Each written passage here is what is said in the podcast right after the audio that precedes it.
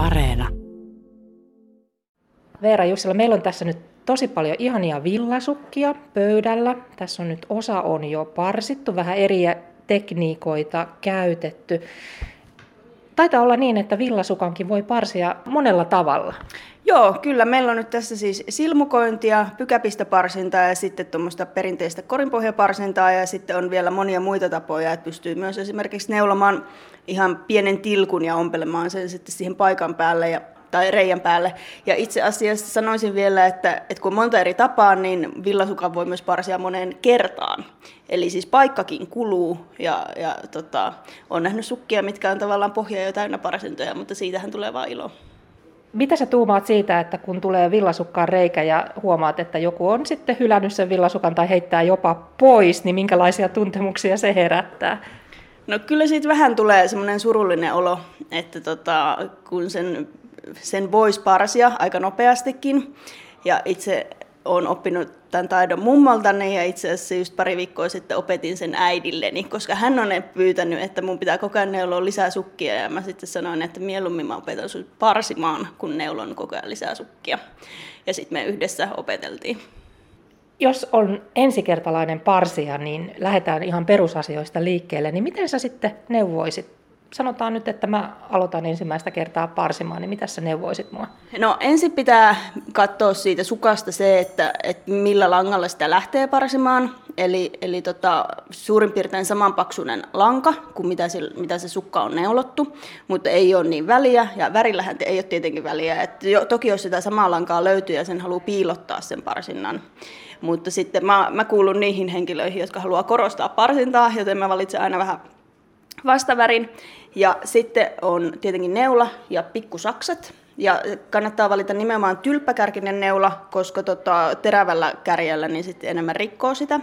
Ja yleensä parsinnassa kuitenkin vähän muotoillaan tai seurataan niitä silmukoiden jälkiä, joten sitten tylppäkärkinen neula ja sitten itse käytän parsin sientä, mutta tota, se ei ole pakollinen. Eli jos ei löydy parsin sientä, niin pystyy käyttämään esimerkiksi semmoista kupera, ö, niin kuin vaikka puukauhaa, tai jotain muuta, mikä menee sitten vaikka siihen villan sukan pohjaan, mutta se auttaa kyllä huomattavasti. Mutta jos ei löydy parsin sientä, niin muillakin välineillä selviää.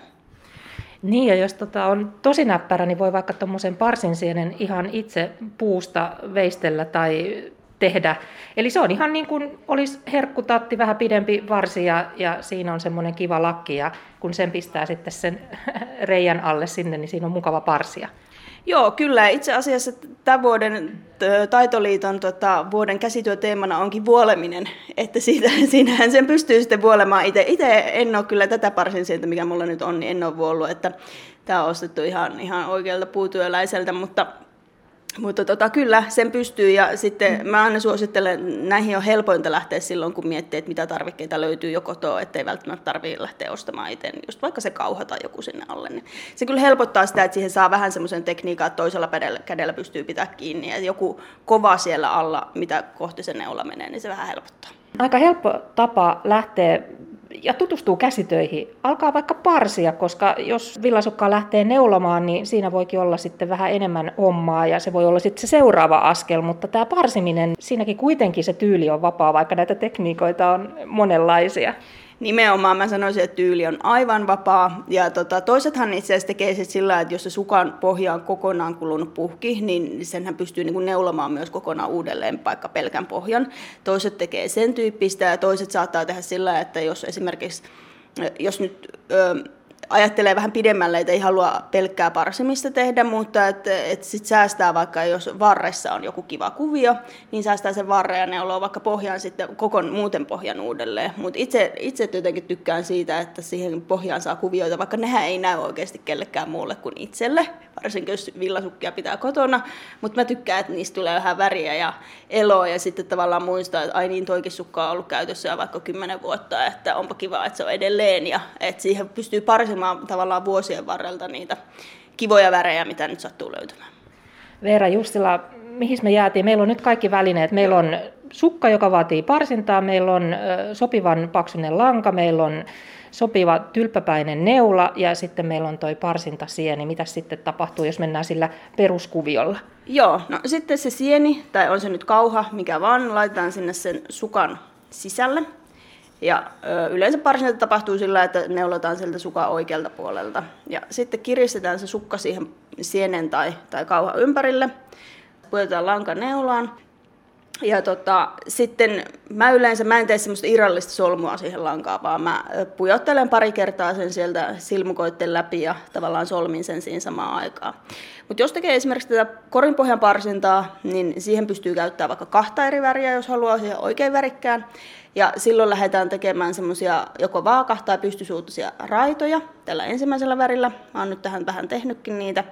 Ja sitten tärkeintä on pitää se huoli, että sit se sukka siellä alla niin ei kiristy, tai että nämä langat ei kiristä sitä sukkaa, vaan se pysyy niin kuin se sukan muoto semmoisena kuin se on ajateltu. Ja sitten pistellään sieltä tota, niin tasaisesti.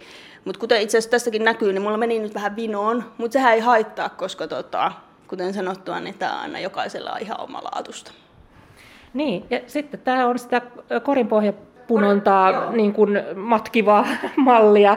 Eli sehän voi ottaa vaikka sen oman pärekorin siihen viereen ja katsoa siitä sitten, miten ne menee limittäin ja lomittain. Joo. Eli sitten kun ne on saatu tota, neulottu, tai siis ommeltua ne langat riviin siihen, niin sen jälkeen lähdetään sitten vaakasuuntaan sitten pujottelemaan, eli mennään ensin vaikka ali ja toisen yli ja sitten taas ali ja yli. Eli sitten se menee, menee vähän niin kuin just korin pohjaa lähtisi tekemään ja siitä se nimitys sitten tuleekin.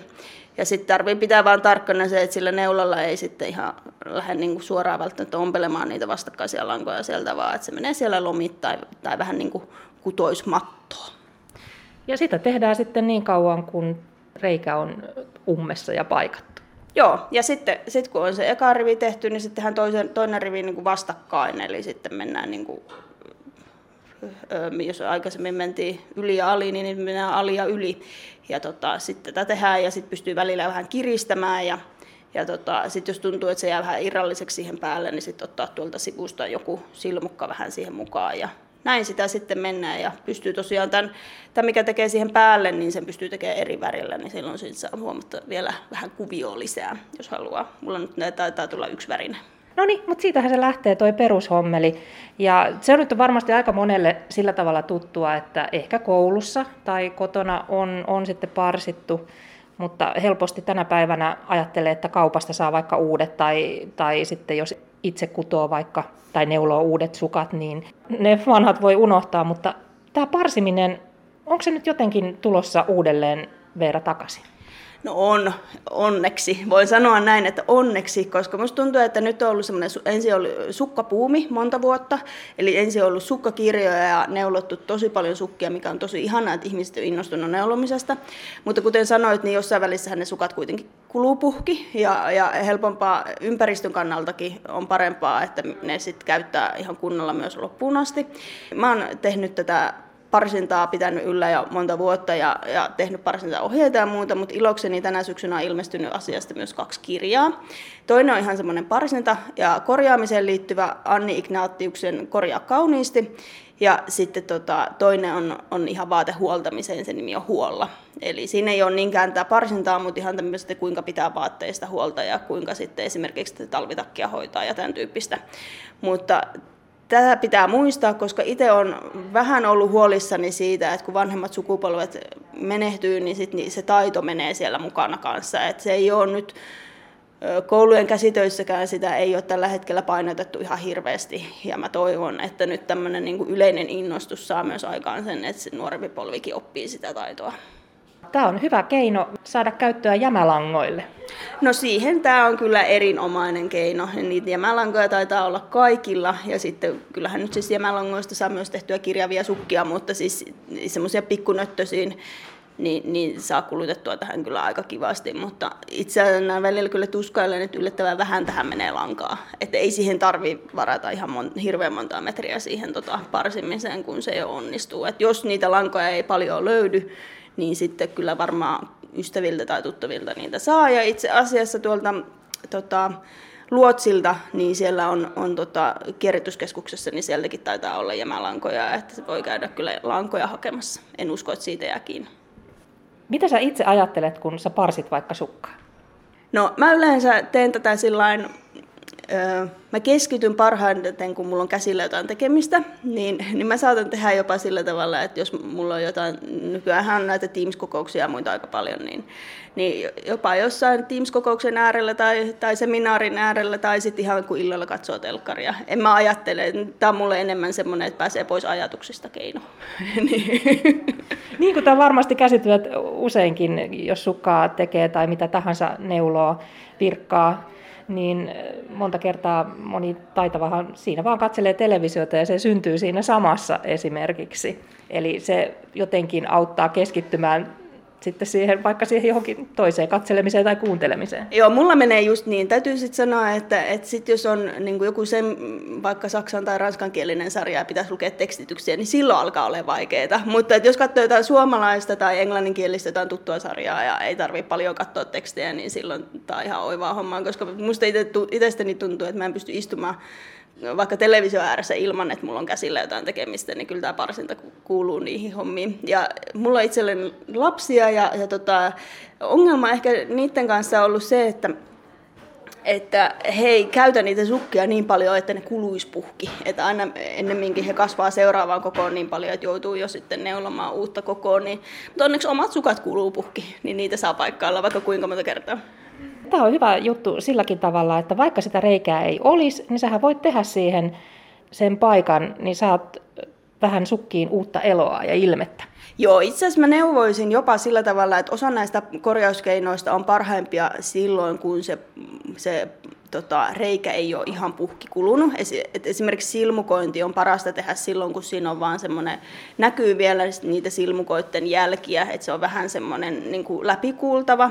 Ja osa näistä toki sopii siihen, että on jo reikä, mutta jos se on tosi iso reikä, niin kyllä se on huomattavasti vaikeampaa korjata kaikilla keinoilla. Et kyllä mä suosittelen, että silloin kun siinä näkyy ihan vähän jo pientä reikää, niin alkaa korjaamaan jo silloin.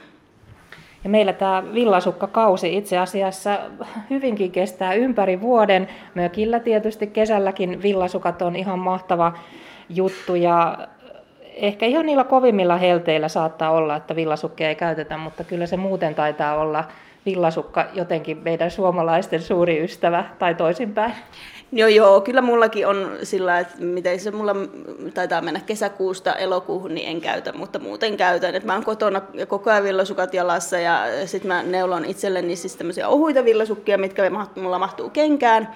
Ja sitten ihan kovimmilla pakkasilla mä käytän niitä paksuja, paksuja villasukkia kotona, kun ei tarvitse välttämättä lähteä mihinkään. Mutta tota, joo, kyllä, mulla villasukat koko ajan jalassa.